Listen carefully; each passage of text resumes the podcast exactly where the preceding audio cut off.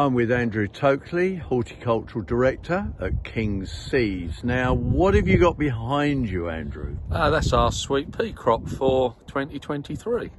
Now, when were they sown? They were sown October 22, direct into the ground. Now, let's just have a look at those because, in fact, they are pretty good, aren't they? I mean, what's up there? A couple, well, in my money, they're sort of two or three inches high. Yeah, they are. Um, obviously, by sowing them direct in October, we use um, just a conventional wheat drill for sowing um, our big mix. Um, so we sow that, and then we have individual rows, which we have an adapted sugar beet drill. So we we took some of the drill sections off, so we can sow individual rows of the separate colours, which will then grow up wires eventually. And that's those over there, isn't That's it? That's right. I know we were looking into the sun there a bit. So, how many acres of um, sweet pea It's do you about grow? Five, about five acres that we sow. Um, and the reason we sow direct in October is one, you haven't got all the messing about of sowing in pots and transplanting because we have no irrigation here.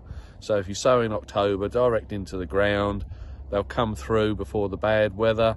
And then they've these have had heavy frosts. You know, we were down to minus six here for, for over a week. They had a layer of snow on them for a little while.